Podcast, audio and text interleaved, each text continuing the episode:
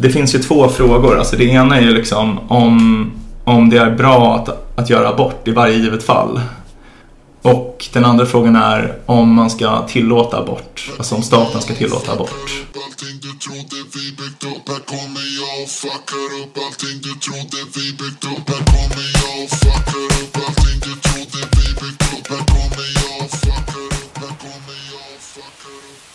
Då kör vi igång här då. Eh, Välkomna till eh, podcasten om män. Där vi reder ut det ni tycker är krångligt och krånglar till det ni trodde var utrett. Jag heter Vincent Flink. Och jag heter Beatrice Erkers. Vad har hänt sen sist Bea? Eh, oj, jag har ehm, varit på... Det har hänt roliga saker. Jag har varit på en konferens Ja, eh, i Barcelona den här gången. Och det var ännu en kryptokonferens faktiskt. Oj okej. Eh, men inte en NFT-konferens nu utan det var, en, det var ETH Barcelona. Så, eh, och ETH står för ethereum. Jag vet inte hur... Mm. eh, hur in, Jag känner igen koll. Ja, men- det är ja, det men som. Det är inte är det andra. Världens näst största kryptovaluta kan man säga. Eh, och ethereum är ju inte bara som bitcoin en liksom, eh, värdebevarande valuta utan också en, eh, en eh, multipurpose chain som man kan eh, programmera väldigt mycket olika saker på. Så det är så här, ehm, det är inte bara NFT-er. Liksom. Men Mm. du, NFT kan du programmera på eh, ethereum men det kan du inte på bitcoin till exempel. Mm. Ehm, men i alla fall, det var jättekul. Det var eh, ännu, ännu en gång många knäppa människor. Mm. Eh, ännu en gång extremt många människor med så här rosa hår och, och sånt. Så det är, ja, som sagt, eh, som jag har sagt tidigare, inte så här klassiska konferens eh, feelingen. Men, eh, men jag känner mig eh, ändå så mer taggad på, på vad blockkedjeteknik kan göra. Och Mm. jag tycker vi ska prata om det någon gång. Ehm, Gärna. och jag vill också så här, jag vet att jag snackade om DAOs i förra avsnittet, eller ja, men för några avsnitt sen i alla fall. Eh, och jag tror jag sa lite felaktiga saker. Okej, Eller att jag inte-. Jag, jag, vill, jag, eller jag vill nyansera bilden och säga att DAOs kan vara mycket mer än det jag sa. Mm, tror jag. jag tror mm. att jag bara gav ett väldigt icke uttömmande svar. Jag fattar. Eh, nej men så det har väl hänt sen senast. Ja. Vad, vad har hänt i ditt liv sen senast? Ja, alltså vi ses här nu på förmiddagen hemma hos mig. Eh, Och jag har jobbat natten till idag. Så jag är liksom lite groggy. Eh, Jag är inte så van vid att jobba på nätter. Jag är liksom lite för oroligt lagd för att göra det egentligen. Så när man, när man jobbar som jourläkare så är liksom grejen att man har en telefon som när som helst kan ringa. Och så kan det vara liksom någon patient som håller på att krascha, som håller på att få hjärtinfarkt eller något sånt. Så jag, liksom, eh, jag kan inte sova när den här telefonen är i närheten för jag är så rädd att den ska börja ringa. I natt så var det liksom, när den inte hade ringt på typ så här 40 minuter så blev jag så orolig att jag hade råkat stänga av telefonen. Så jag liksom låg och ringde upp den själv. och sen liksom gjorde jag det flera gånger under natten. Och då kändes det liksom som att men, alla störningar liksom var bara jag själv som hade ringt. Ja, Vad gulligt. ja nej, men lite, det kändes så här som att du vet, man är liksom olyckligt kär och väntar på att någon ska ringa. Och, Jag ringer själv. är telefonen igång? Är det något fel på den? Så här, ja. Men jag fick lite flashback faktiskt till liksom, innan jag och min tjej var tillsammans. Att jag kom ihåg att jag gjorde det. Men det var av ett annat skäl helt enkelt. Och telefonen funkade. Telefonen funkade, det gjorde den absolut. Så, Det var ju skönt att höra. ja, mycket. Nej men ehm, så det, det har jag gjort här på senaste. Det är väldigt, väldigt eh, strångt av dig. Duktigt. Mm, tack, tack. Eh, Men eh, jag tänker att eh, det kan kanske föra oss vidare lite till eh, dagens ämne här som också är av eh, medicinsk karaktär. Ja. Vi har, ju tänkt prata lite om abort idag. Ja. Och jag tror att, ja, men du har säkert också sett i tidningen, som förmodligen många av lyssnarna, att eh, det har kommit ett nytt stort juridiskt beslut i USA. Att man har rivit upp en historisk dom som eh, brukar kallas för Roe vs Wade. Och har liksom förändrat aborträtten i USA väldigt mycket. Mm, Så, eh, vet, vet du liksom vad, vad det är? Ska, ska jag dra lite vad det är för fall, typ? Nej, du får jättegärna berätta om Ja. Roe nej, men Jag visste inte riktigt heller vad det var, men jag har läst på lite bara nu inför det här. Det var liksom ett, ehm, ett fall i Högsta domstolen. Där en, eh, en gravid kvinna hade stämt staten mer eller mindre. Eh, för att hon tyckte att abortlagarna i Texas på 70-talet då, det här var 1973, att de var eh, grundlagsstridiga. Alltså att det var olagligt för Texas att ha sådana lagar. Alltså typ, abortlagarna stred mot grundlagen helt enkelt. Mm. Eh, Och eh, på den här tiden så var det olagligt med all form av abort utom när man gjorde det för att rädda kvinnans liv då. Eh, Och det var egentligen inte den här kvinnan själv eh, som kallades för Jane Roe som är ett alias som man använde för alla som ville vara anonyma i rättssystemet. Eh, Det var egentligen inte hon som ville stämma staten utan det var liksom en, eh, så, men en advokatbyrå som lobbade för lagförändring som typ hittade henne och företrädde henne för att få till stånd en, ja, det som kallas för ett prejudikat då, alltså en dom som fungerar typ som en lag. Och ja, men det slutade med att de vann det här fallet då. Ehm, med en omröstning i Högsta domstolen, jag tror det var sju mot två som tyckte att det var eh, okonstitutionellt och grundlagsstridigt. Och det de eh, stödde sig på var då att de tyckte att det strider mot rätten till ett privatliv att ha um, ehm, ja, men ha så stränga abortlagar. Så det är liksom, ehm, ja man kan säga, jag vet inte, alltså jag tycker inte att det är så glasklart att det strider mot just rätten till privatliv. Även om jag tycker att man ska ha fri abort så tycker jag typ, jag vet inte. Vad- men vet du vad det var som gjorde att de upphävde det nu då? Eller att de kunde upphäva det? Ehm, ja, alltså det var något nytt fall. Jag har inte liksom riktigt läst på vad, men alltså det är typ den verkliga anledningen är att de har valt in fler konservativa justitieråd i Högsta domstolen. Ja. Så det är ju så här, i USA så är det typ Högsta domstolen, de arbets... Eh, alltså de tjänsterna, de är liksom politiskt tillsatta. Så vissa är demokrater och vissa är republikaner. Mm. Och nu har Trump tillsatt en, en, en, en ny republikansk domare. Ja, ja precis. Eh, det har han. Och det är väldigt många katoliker har jag hört också i Högsta domstolen. Ja, det är möjligt, det vet jag inte. Jag tror det var typ så sex av... Mm. Hur många är de? Nio? Ehm, ja, jag tror att de är nio, precis. Fem, det, det var fem som röstade för att riva Roe vs Wade och fyra emot. Ja. Det var ju hon, Ruth Bader Ginsburg, eh, som dog nu. Hon var liksom demokrat och när hon dog så tillsattes en republikan, ja. Just det. har Trump då. Men det är, ja, det är kanske många katoliker, men det är också många, alltså Katolska kyrkan är ju emot abort, men många katoliker är ju för. Alltså Joe Biden är ju katolik. Han, han är ju för fri abort. Så Ja. det är lite... Jag ska Ja. säga att jag har tagit den här faktan från podden Flashback Forever. Jaha, Så, ja, det är väldigt bra. Mm. ja, den är väldigt bra. Eh, men jag vet att hon, eh, eh, Ina Lundström pratade om att det var sjukt att det var så mycket katoliker och att ingen reagerade på det. Jaha, Um, ja, det är ju världens största kyrka, så Ja. det är ju inte så himla konstigt. Men, men visst. Men, nej men jag... Ja. Ja, Ab- nej, men, eh, så det är liksom det fallet har mm, att man rev upp det har liksom förändrat aborträtten väldigt mycket i USA. Ehm, och liksom i effekt så, nu har varje stat i USA rätt att stifta sina egna abortlagar. Och redan efter bara några timmar efter att man ogiltigförklarade den här domen så ändrade jättemånga stater sina lagar. Så i, i Alabama till exempel är det nu olagligt med all abort utom för att rädda kvinnans liv och så här. Bara över en natt liksom. Ja. ja, det är sjukt. Det är som det var i Sverige på... Medeltiden. nej men det var... Um, när var det 1975 eller någonting som det blev lagligt med ehm, abort i Sverige utifrån liksom andra, andra anledningar än bara liksom medicinska Mm. eller, eller rashygieniska. Ja, eller humanitära. Typ så här att ja, om det fanns risk för kvinnans... eh, nej, om hon hade blivit med barn genom våldtäkt var det också. Att eh, man Ah, kunde okej. få abort. Mm. Ehm, Intressant. Ja, men det, det låter rimligt. Det lär väl ha varit någon gång på 70-talet. Jag vet inte exakt när. Nej. Eh, nej men abort är, alltså abort, när jag tänker på abort så tänker jag på lite samma som eh, dödshjälp, att det är en sån där sy- stark symbolfråga i politiken. Ja, verkligen. Ehm, att det är en sån, och det, en sån fråga som, eh, du, du skickade en artikel till mig ehm, Mm. som var väldigt eh, bra, som pratade om att det är komplicerat med abort. För Mm. ja, men målet med dagens avsnitt är väl typ att krångla till abort lite. Ja, För, lite kanske. för det är ju väldigt svartvitt, typ så här, att, att de olika, ja men särskilt i USA så blir det så himla påtagligt att det Mm.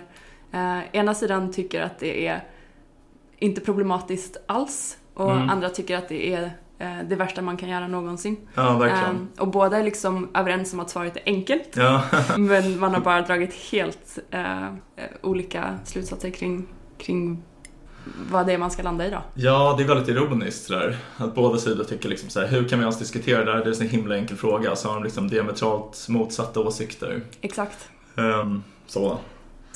Så det känns som att det finns något att gräva i där. Ja, Jag tror vi kan krångla till det.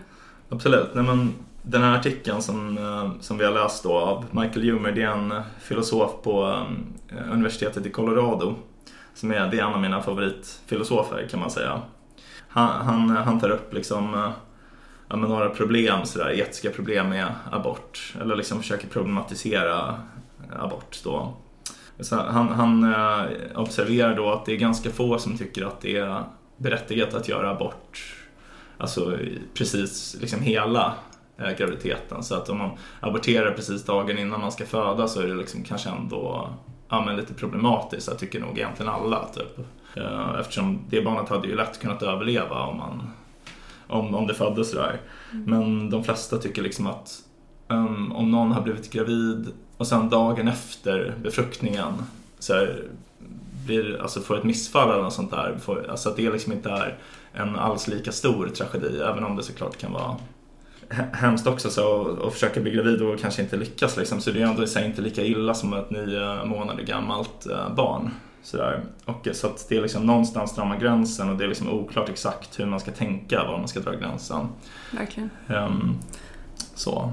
Och i Sverige så drar vi gränsen vid 18 veckan. Typ. Eller att det är, Mm. man har fri abort fram tills 18 veckan. Ja, Sen kan du eh, ansöka om någon sorts dispens Mm. eller tillstånd efter det. Till vecka 22. Ja. Det stämmer, exakt. Eh, Och det har ju förändrats liksom över tid. Och det är också så att ehm, jag tycker typ den bilden som jag tror att de flesta har om abort i Sverige, liksom att i den civiliserade världen så har alla samma. Typ att alla har ungefär 18 veckor. Ehm, Och ehm, sen i vissa länder så är det totalförbud. Men det är inte alls så, utan man har jätteolika gränser. Alltså bara typ till exempel i Danmark har man det till 12 veckor. Jaha. Så det är jätte, jättestor skillnad. Alltså, så här, det är ju ganska många aborter som utförs i Sverige mellan 12 och 18 veckor. För att menar, i början så vet ju inte alla om att de är gravida. Ehm, och sen kanske man vill ha lite betänketid. Så att det är liksom och det är ändå ett så fritt, skulle jag säga, åtminstone lika frihetligt land som Sverige. Så i, i, ja, men åtminstone i den här bemärkelsen, även om man har liksom högt skattetryck då, precis som vi har. Men ehm, ja, sen, det är många länder i Europa också som inte har, alltså till exempel Nederländerna har en, en gräns på 24 veckor. Oj. Ja. Eh, Kina har ingen gräns. Så Oj. det, där, där finns liksom inga formella förbud. Eh, eh, det är samma i Kanada, har inte heller någon formell gräns, tror jag. Um, så det, det, det, är liksom jättestor spridning, men, men jag tror att många tror liksom att det är så här, nej men det är 18 veckor som är så här, det är det vetenskapligt gångbara. Ja. Eh, det är då foster kan överleva utanför så här. Ja.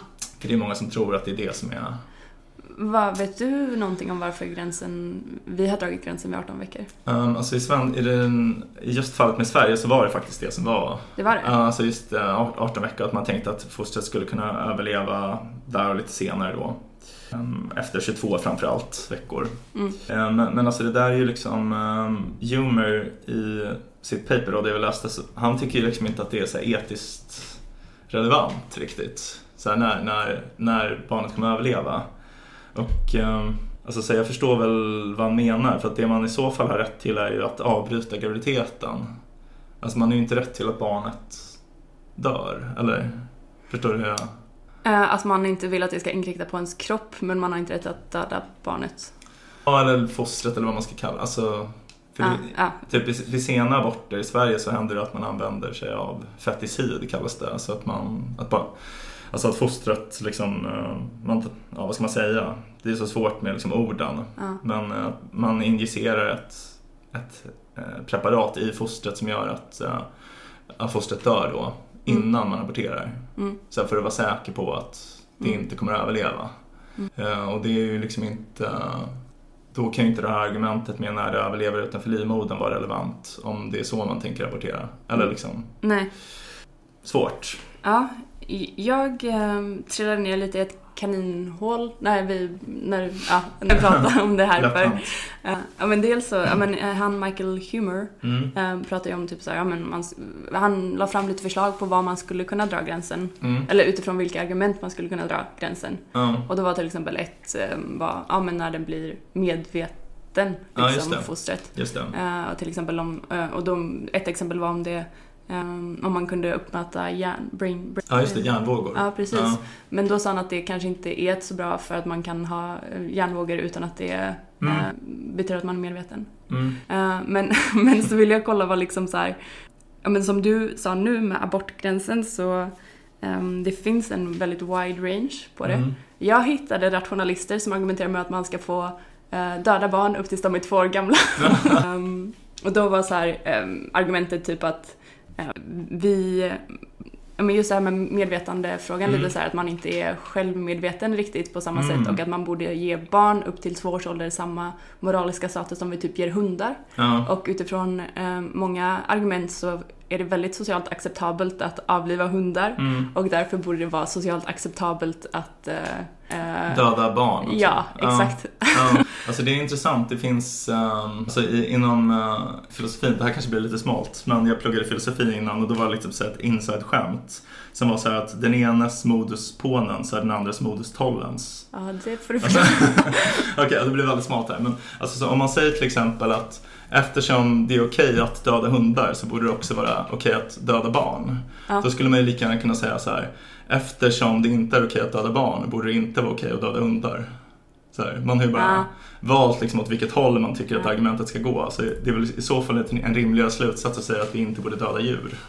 Än att säga att man också borde döda... Det är ju verkligen slutsatsen jag Men det var kul att, eller kul, men ja, du förstår. Det är Ja. intressant att folk eh, argumenterar för, Ja, för det. ja, det är intressant att det finns äh, jävla galningar där ute. Ja, men jag tror, alltså, grejen är att jag tror faktiskt att Peter Singer har sagt något Ja, liknande. ja, jag kollade upp Ja. vad Peter Singer har sagt Ja. också. Mm. Och han har sagt att, och, och Peter Singer är en, eh, en eh, filosof från Australien ska vi säga, som Mm. har varit professor på Princeton väldigt länge, Ja, tror jag, eh, ja. i filosofi. Och han är liksom en av de mest inflytelserika filosoferna i modern tid kan man väl säga.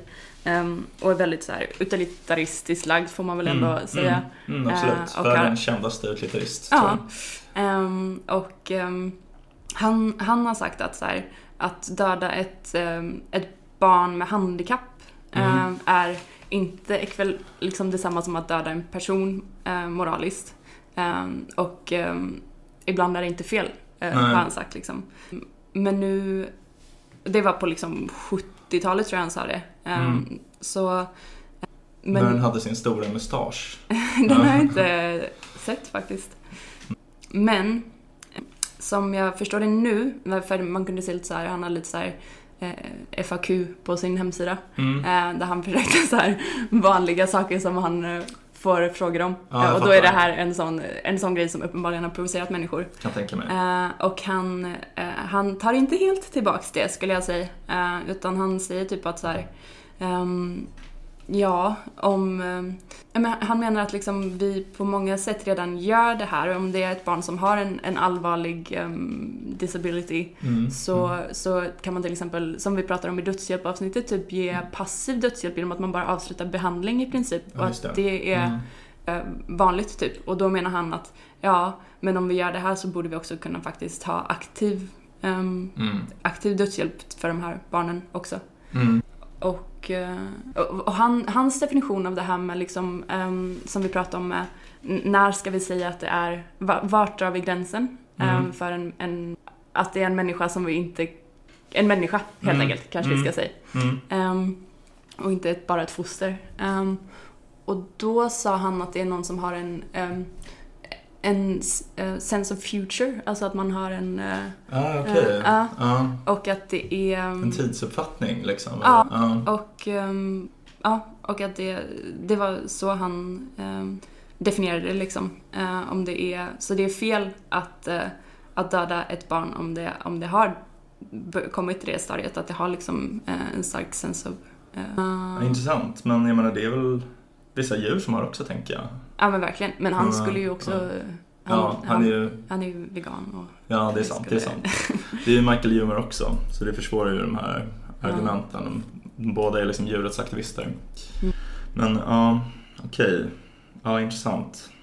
Men också, det var kul, um, okej, en sista grej som Peter Singer sa Ja. var, för man kan ju också dra parallellen till, eh, vilket jag tycker också återkopplar till vårt eh, avsnitt om åldrande, Mm. eh, att man kan dra parallellen till gamla människor som har förlorat sin uppfattning Ja, det, om, om tidsuppfattning. Mm. Liksom. Eh, och då sa han att det som ska räknas då är vad de ville innan de förlorade sin uppfattning. Ja, ja. Så om Mm. de sa om jag blir dement, Mm. avsluta mitt liv, så ska man göra det. Mm. Typ. Nej, så lite ett sidospår, men just det här, återigen, intressant hur man definierar gränser. Ja, verkligen. Men alltså det, är- det är jätteintressant. Alltså just det här med um, alltså att, att döda spädbarn, eller infanticid som det kallas inom medicinen. Det, alltså det har tillämpats historiskt. Mhm. Till exempel i romarriket var det väldigt vanligt. Alltså att man dödade barn med missbildningar eller, eller oäktingar. Eh, Jag vet att det finns en antik historiker som heter, jag tror han heter Tom Holland eller något sånt där. Ja. Um, och han har skrivit att arkeologerna kan se när en viss stad i romarriket har blivit kristnad.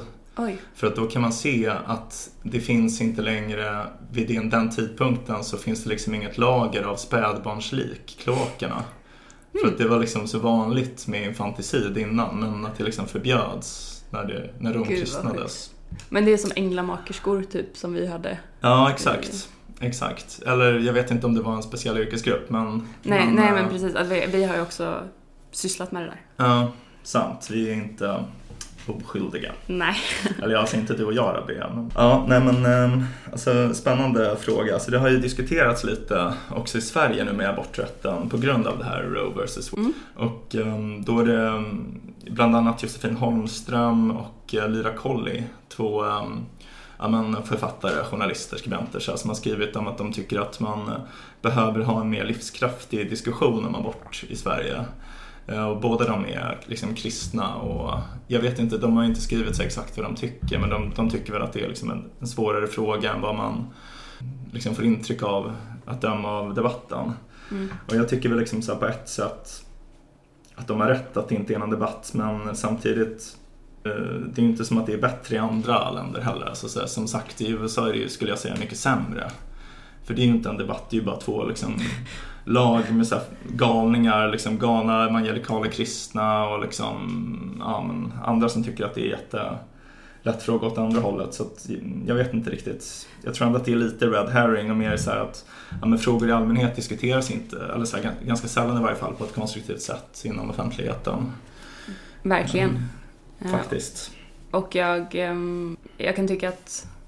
Ja, nej, nej men jag är Mm. väl bias. Men jag tycker att det känns som att det funkar ganska bra med vår nuvarande Mm. Men jag håller med om att det man känner sig... Man vågar inte ifrågasätta den publikt. Nej. Eller jag skulle inte våga det. Nu gör jag väl lite Vi gör ju det nu. ja, jag vet. Men vi har också sagt Ja. att ingen kan ta oss på allvar. Så jag hoppas Nej. att ingen tar mig. Nej, det var intressant. Vi pratade om det. Att jag har alltid i hela mitt liv känt att här, ingen kan bli arg på mig för att det är liksom ingen som riktigt tar mig på allvar. Så här, det är ingen som tycker att jag är, är här, en seriös person. Och då svarade du att du alltid har känt samma sak. Fast om dig då. Mm. Exakt samma har jag känt. Och, och, och så verkligen så här, alltid varit den som alla omkring mig kan vara i ett bråk men jag på något sätt Mm. inte hamnat i, i fi- fighten eller Ja. i någons... Eh, Ja, men samma här. Alltså, jag har verkligen känt så sedan jag var barn, typ, att så här, alla i min omgivning är så här, att de låter en hållas. Typ. Så Ja. bara, ja, ja, men han, han är sådär, han, han har inte lätt, så här, Ja. vi kan inte bli arga på honom. Alltså, Nej. typ, så här, som att det är något fel på en. Typ. Ja, eh, nej, men så att eh, vi kanske har liksom carte blanche då att diskutera den här kontroversiella frågan. exakt, för ingen kan ta något vi säger på allvar. Eh, exakt. Nej, nej men jag skulle säga att det sociala straffet, om jag på riktigt skulle gå och börja ifrågasätta det Mm. bland mina Mm, vänner, skulle, det skulle nog bli ganska högt tror jag. Mm. Jag tror de skulle ifrågasätta allt jag gör och står för på väldigt mycket om jag börjar ifrågasätta. absolut. Ja. Samma här. Men alltså, jag tror också typ om vi var emot fri abort så kanske vi inte hade vågat göra det här avsnittet. Alltså, jag hade Nej. nog inte vågat säga det om jag var det tror jag. Nej, nej det är sant. Um, I och för sig. Men um, alltså jag, jag tänker bara så här, har du liksom, vad tänker du är så här det bästa argumentet för, för um, abort eller för fri abort? Ja, eh, men jag tänker att det är rent eh, konsekvens, eh, konse, konsekvensetiskt, eller vad man ska Mm. säga, att det är kostnaden eh, är lägre eh, om vi tillåter abort eh, än, än om vi inte tillåter det. Just det här med att man, ja men då, då får vi änglamakerskor. Ja, Eh, verkligen. och det känns som att det orsakar mer lidande än, Mm. än att eh, tillåta abort. Och, eh, och också just det här med, med eh, att man... eh, jag, jag tänker också rent så här krasst att det är typ mest kostnadseffektivt. Alltså så early stage intervention Mm. som man brukar prata om är mer kostnadseffektivt överlag. Om man Verkligen. vill liksom um, motverka ett, en utmaning i samhället. Typ om att det är billigare att dela ut preventivmedel Mm. eh, än att behandla HIV med bromsmediciner. Ja, Och lite på samma sätt så liksom, ja men det är billigast om vi ger alla tillgång till bra preventivmedel. Mm. Sen är det billigare om vi tillåter abort Mm. också. Mm, Och sen blir det väldigt dyrt om vi, eh, om Mm. vi förbjuder det, tänker jag. Mm. Och sen, sen det här som man alltid har hört folk säga är så här, ja men kvinnan har rätt till sin kropp och allt sånt. Ja. Det har jag aldrig riktigt förstått på samma sätt. Mm. Men jag har tänkt ehm, lite mer på det nu och det var också några av ehm, argumenten i en, den här Mm. texten vi läste som jag tycker ändå var intressant. Just det här ehm, Ja, men jag har väl alltid känt ett sånt starkt ägandeskap över min egen kropp att jag inte ens har eh, kunnat förstå den grejen Mm. riktigt. Men, men när jag tänker efter, om någon verkligen hade så här sagt till mig Mm. Nej, du får inte bestämma här. Mm. Det är eh, det här barnet, eller förlåt, fostret har, ehm, har en högre moralisk relevans. Att, Ja, att, ha rätt till din, till din kropp. Liksom. Exakt, exakt. Och att det verkligen är något som skulle påverka mig. Och då kan man ju trippa iväg eh, och vara lite flippig och Mm. säga, ja men, ja men lite det vi pratade om, att så här, ja, men om vi opererar ut det typ och eh, Ja. Mm. gör att det em, kan överleva utanför Mm. min kropp. Då kanske man, eh, ja, Mm. det, det kanske man får börja då. Ja. Var, det- var det inte typ liberal, Luff eller någonting som argumenterade för det eller vad? Jo, jag vet att Leff har eh, drivit det tidigare. Jag, vet, jag har ingen liksom insyn i hur det är just nu. Men tidigare har de sagt så här att vi vill ha fri abort liksom, under hela graviditeten och att man ska försöka rädda barnets liv varje gång. Liksom. Ehm, Ja. så. Men, ja, men det, det är intressant det här med att man har rätt till sin kropp för att jag tror att det är, alltså, det är en lite förvirrande formulering för att det är ju inte som att man har rätt att göra vad som helst med sin kropp. Så man, alltså, men man har ju inte rätt att ta heroin till exempel. Så här. Nej, det är Så sant. det, det är massa saker man inte får göra med sin kropp. Typ. Ja. Så varför skulle man då... Varför ska man utgå från att man får just göra abort när det finns massor av andra saker man inte får göra med sin kropp? Typ. Ja, Men jag tänker typ att det viktiga är att så här, ingen annan har rätt till din kropp. nej men precis. Alltså det är väl det som är typ det viktiga. Så här, att, Ja. Och så att det här barnet, så här, även om det är en människa som har rättigheter, så här, det är ju en annan fråga, men även om man kommer fram till att det är det, så har inte den människan då rätt till din kropp om du inte vill ge den rätten till den. Så här, det är det som är det relevanta. Typ. Nej, exakt. Men det var, det var intressant i någon, ehm, jag tror det var den texten också, att det här med att man tänker ju ändå att så här, eller man tänker att om, om vi har ett barn Ja. så tänker jag ju att föräldrarna har, alltså om det finns ett fött barn, Mm, mm, att du som förälder har ett högre, större ansvar för det Mm. än alla andra människor. mm. Eh, Så på det sättet skulle man ju kunna se det som att, men att som kvinna att man har ett större ansvar, du bär ett större ansvar om du har ett foster. Ja.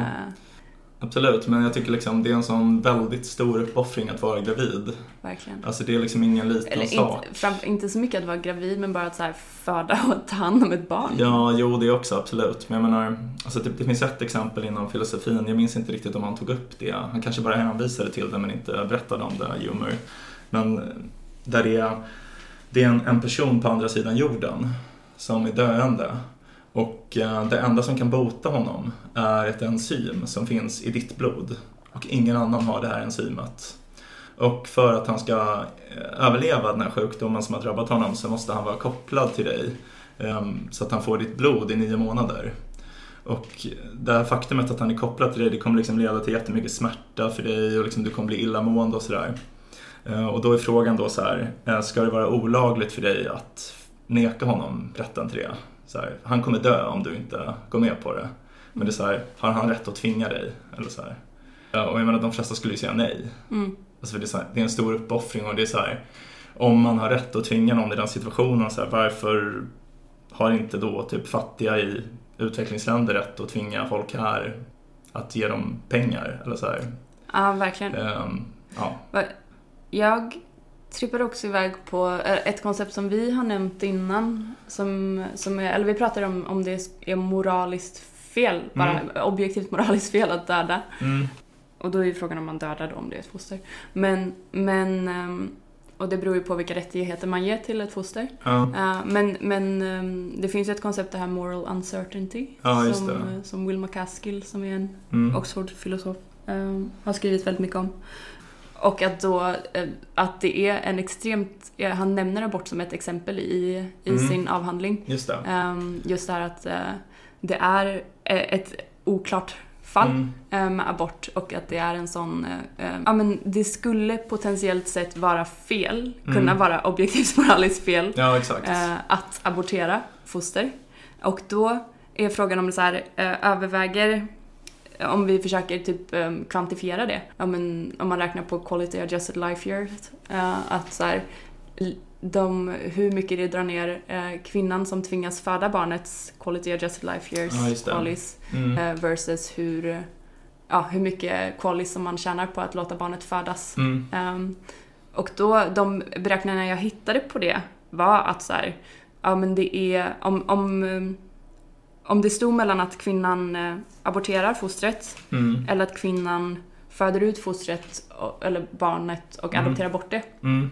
så, så var det definitivt mer um, moraliskt eh, försvarbart att adoptera bort det. Det var Mm. väldigt stor skillnad på hur många qualis man tjänade potentiellt versus hur mycket kvinnan förlorade qualis.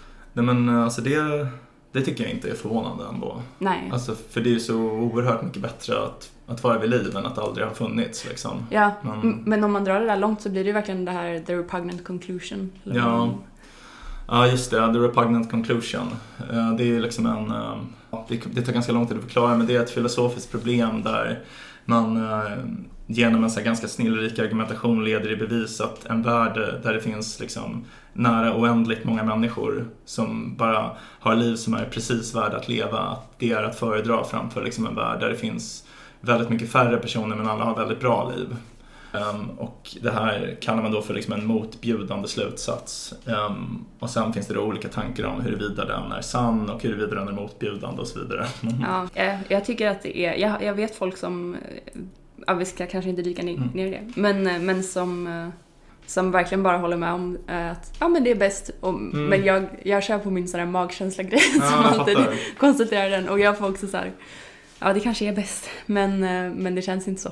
Nej, jag fattar. Alltså, en, en förklaring av repugnant conclusion är ju liksom att vi alla lever ungefär liv som är precis värda att leva. Det är Mm. bara så att typ, vår uppfattning om vad det innebär är så helt felaktig. Att vi tänker typ ett liv som precis är värt att leva, det är typ så här fångarna i Auschwitz eller sånt. Mm. Men i själva verket då enligt de här människorna som tror det så var de li- liven inte alls värda att leva, så här långt under. Och att det är typ våra vanliga liv som är precis på gränsen. Så Ja. det är lite cyniskt men jag vet att till exempel Torbjörn Tännsjö, eh, tidigare professor i filosofi, tycker det. Förvånande att han har en. Ja, kontroversiell åsikt. Exakt. Nej men vad var vi nu? Jag pratade om kollis och sånt. Ja, just det. Eh, Ja, men alltså, för, för det, det finns ju två frågor. Alltså, det ena är ju liksom om, om det är bra att, att göra abort i varje givet fall. Och den andra frågan är om man ska tillåta abort, alltså om staten ska tillåta abort. Mm. Och jag tycker typ att den andra frågan är mycket lättare att besvara.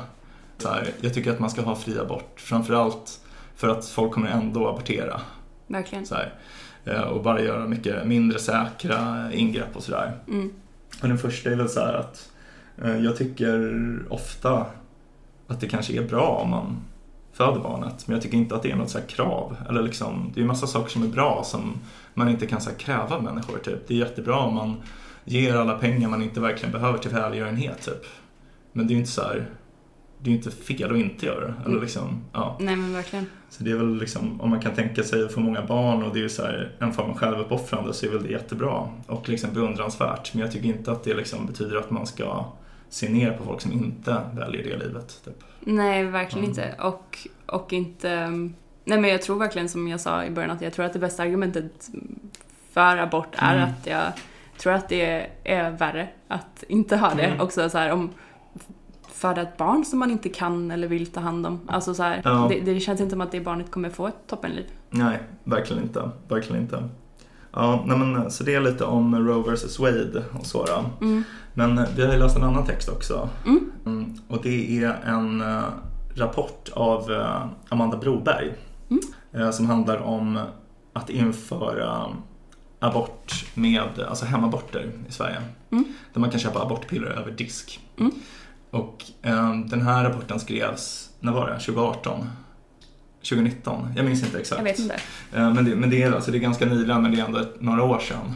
Eh, Och den har fått alltså enormt genomslag får man säga. Alltså nu driver liksom Moderaterna den här frågan. Alltså den, rapport- den här rapporten skrevs för ett politiskt ungdomsförbund. Och eh, nu har det liksom blivit en, ja, men, eh, en fråga som Moderaterna går till val på. Så jag tycker det är ganska imponerande faktiskt att den har fått sånt genomslag. Verkligen.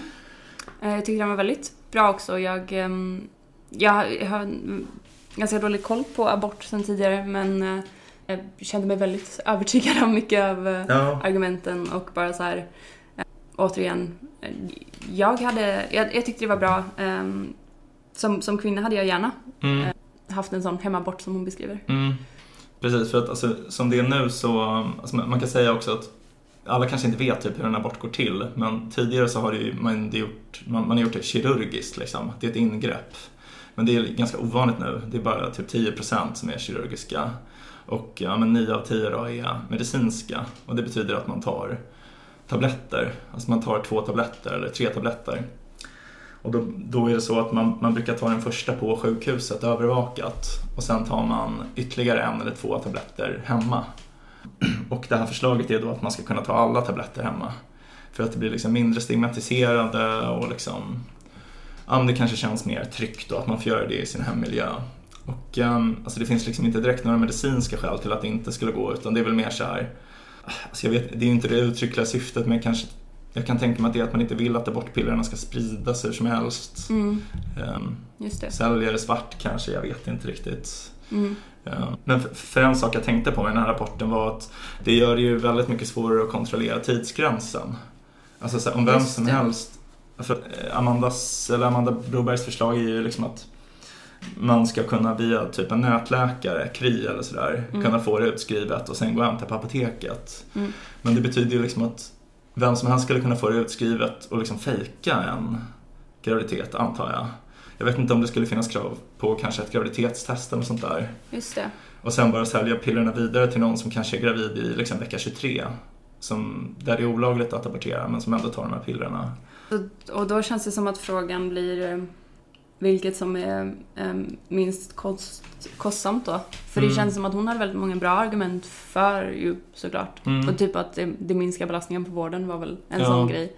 Ehm, att det ehm, bidrar till att liksom avstigmatisera aborter. Ja, exakt. Ehm, och att och också den här debatten om, eh, om samvetsfrihet som jag tror vi nämnde i frågan om Just det. mm, dödshjälp. Ja, Att mm. det skulle lite ta bort den frågan för det skulle inte vara vårdpersonal som behövde utföra aborten. Nej. Eh, Och samvetsfrihet kan du kanske förklara? Ehm, ja, så jag tror att vi kanske typ, som du sa, att vi pratade om det i något annat avsnitt. Men, Ja. men det betyder ju liksom att vårdpersonal ska ha rätten att vägra utföra vissa ingrepp. Och det är ofta abort man diskuterar. Mm. Det var något svenskt rättsfall, någon barnmorska som inte ville utföra aborter som eh, ja, men blev dragen inför rätta. Eller om det var hon som stämde sin arbetsgivare för jag antar att hon blev av med jobbet.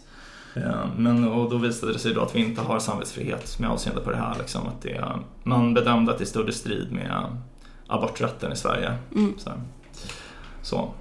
Nej men, men eh, de argumenten du la fram för att det skulle kunna prob- problematiseras um, kändes ju rimliga med att det potentiellt Mm. skulle kunna spridas eh, piller och det skulle vara svårare att kontrollera liksom Ja. hur långt gången Mm. Och jag vet inte vad som händer då om det har gått väldigt långt eh, om man tar sån här medicinsk abort.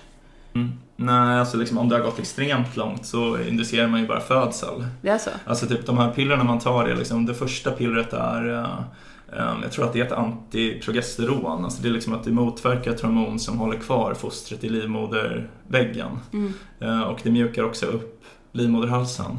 Mm. Eh, Och det andra pillret får livmodern att kontrahera. Mm. Så det är, liksom, det är två piller som inducerar en förlossning. Mm. Men eh, alltså det blir ju liksom en abort om det är så tidigt, ett foster i ett tidigt stadium. Men om det har gått väldigt långt, så om man närmar sig 40 veckor liksom, då Mm. blir det ju bara att man föder barnet för tidigt. Och det lever liksom? Ja, de flesta barn överlever ju bara, alltså, om det är sent liksom. Ja. Men eh, det är ju inte, alltså, jag- skulle ju inte vilja föda hemma liksom. Nej. Eller, alltså, det är ju ingen risk för mig då, men alltså, jag, skulle, jag skulle ju inte rekommendera liksom, mina tjejkompisar eller liksom, min tjej att föda i hemmet. Det är ju inte säkert. Nej. Så det, det är ju inte så bra liksom. Ja. Mm. Men jag, jag tror också typ så här, eh, det vet väl de flesta om. Alltså jag tror det, det väl, det kan man väl ändå lita på att folk inte skulle ta abortpiller när de det har gått liksom åtta månader. ja, jag vet inte vad man kan lita på. Inte så många förhoppningsvis som Nej. har gjort det, men... eh, Det låter ju helt galet tycker jag. Ja, verkligen. Uh, nej men, mitt, min förhåll, mitt förhållningssätt till, till när jag hörde, eller läste rapporten var som sagt att jag kände mig positivt inställd till det. Mm. Men jag tänker att om man inför det att, liksom, att det finns ett val, om man, Mm. om man vill få, få medicinsk abort på sjukhuset, eh, för man kanske vill ha den här tryggheten av att känna att man får en behandling eller vård, lite det som vi har pratat om tidigare, eller, Mm. eller vi har nog inte pratat om det i podden, men vi har pratat om Robin Hanson mycket. Ja. Som ja. eh, en ja, känd ekonom eh, som har skrivit en bok som heter Elephant in the Brain bland annat. Där han pratar om så här signaling. Fantastisk bok. Ja, du gillar den. Mm. Eh, den, den är väldigt bra. Ehm, men ehm, jo, att man pratar om något som heter, kallas signaling och Mm. att det är så här, till exempel vård är ett exempel på signaling som är liksom, ehm, det är inte det vi säger att det är. Mm. Eh, så när vi säger att vi ger folk vård Mm. så säger vi att vi botar deras sjukdomar men egentligen så gör vi kanske bara att de känner sig omhändertagna. Trygga liksom. Trygga. Ja men det finns någon sån komponent i varje fall, det tror jag verkligen. Ehm, men jag tror att det är också förslaget i rapporten att man ska ha valfrihet, eller? Ja, att ja, man ska, säkert. så. Men alltså, jag, för jag tror liksom också att om man tänker så här att varför skulle man vara emot hemaborter? Alltså om man räknar bort det här med att det är svårt att hålla koll på tidsgränserna då så kanske man tänker att nej, men om man har att man måste ta första pillret på sjukhuset så kanske det förebygger några aborter.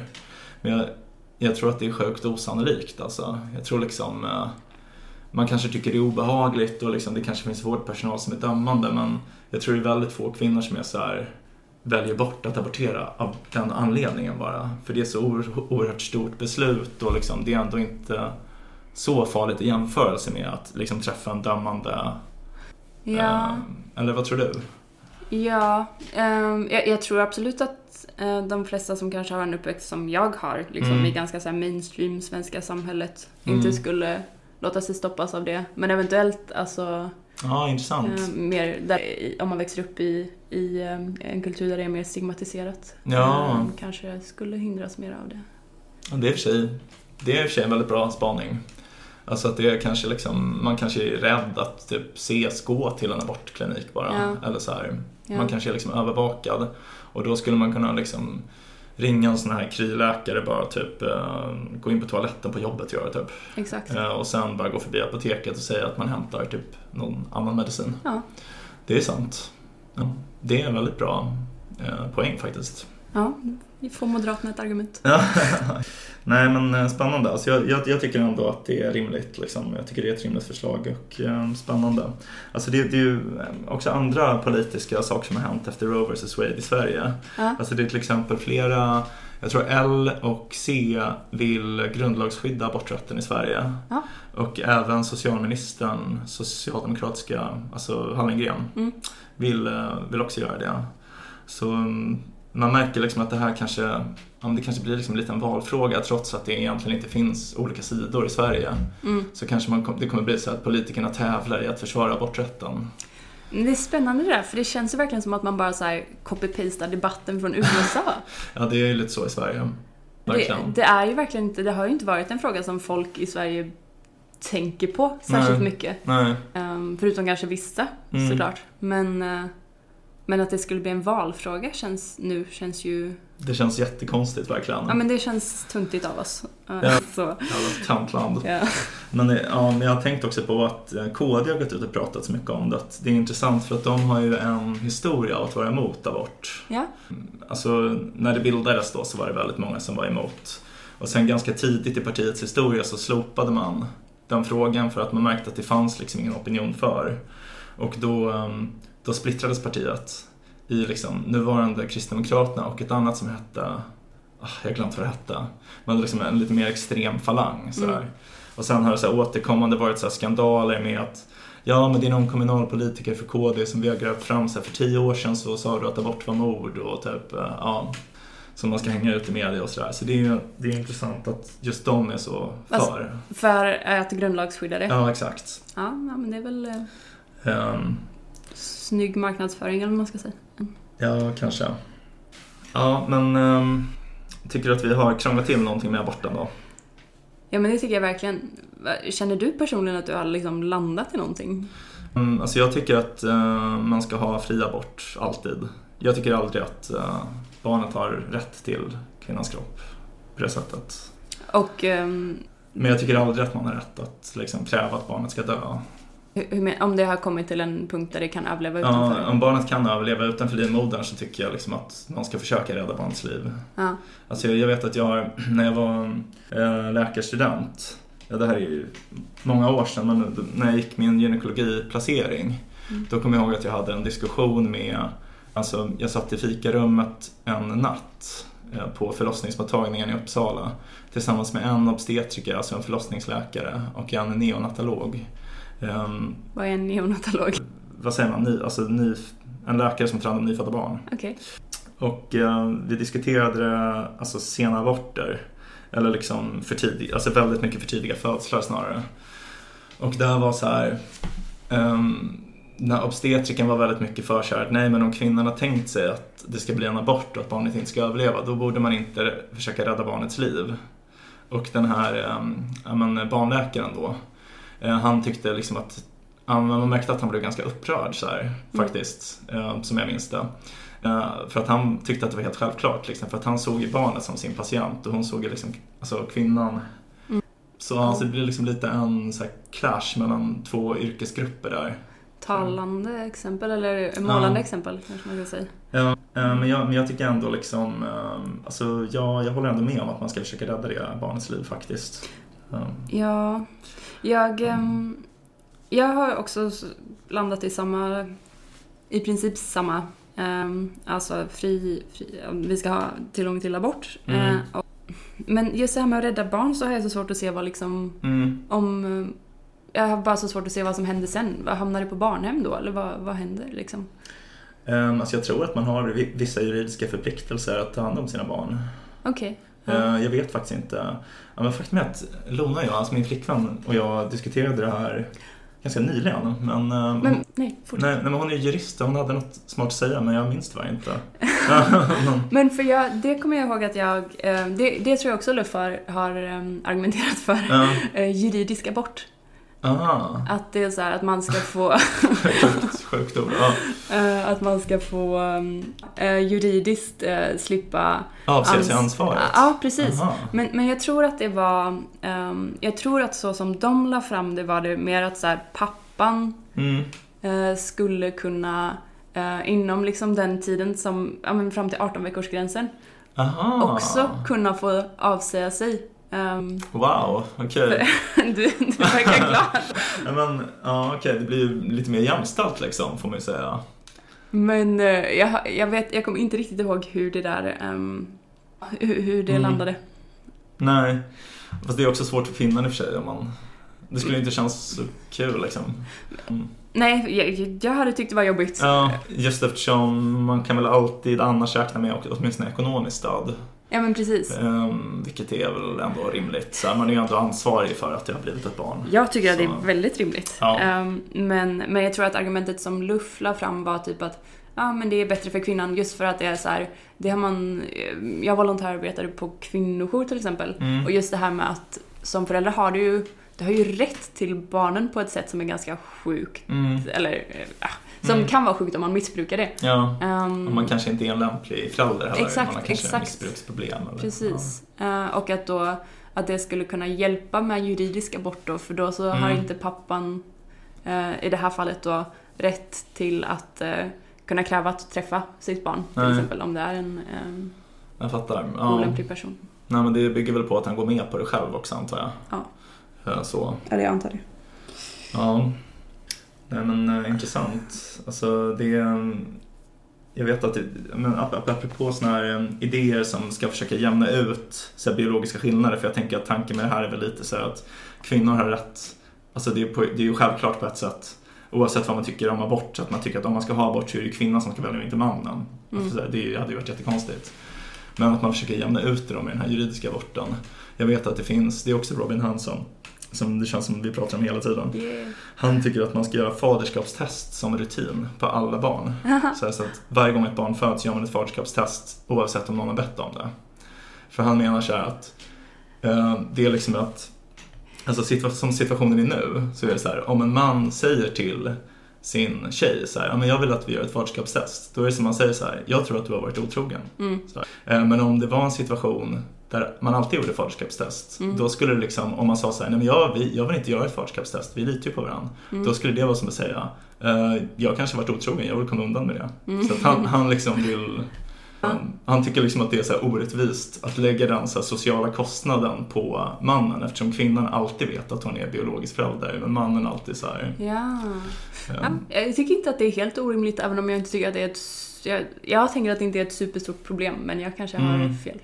Men, alltså jag tänker inte heller att det är det, men det är för att jag är i en så här väldigt stabil relation. Alltså, Ja. Jag tänker typ om man kanske, är, man kanske har träffat någon bara några veckor eller månader innan den personen blir gravid.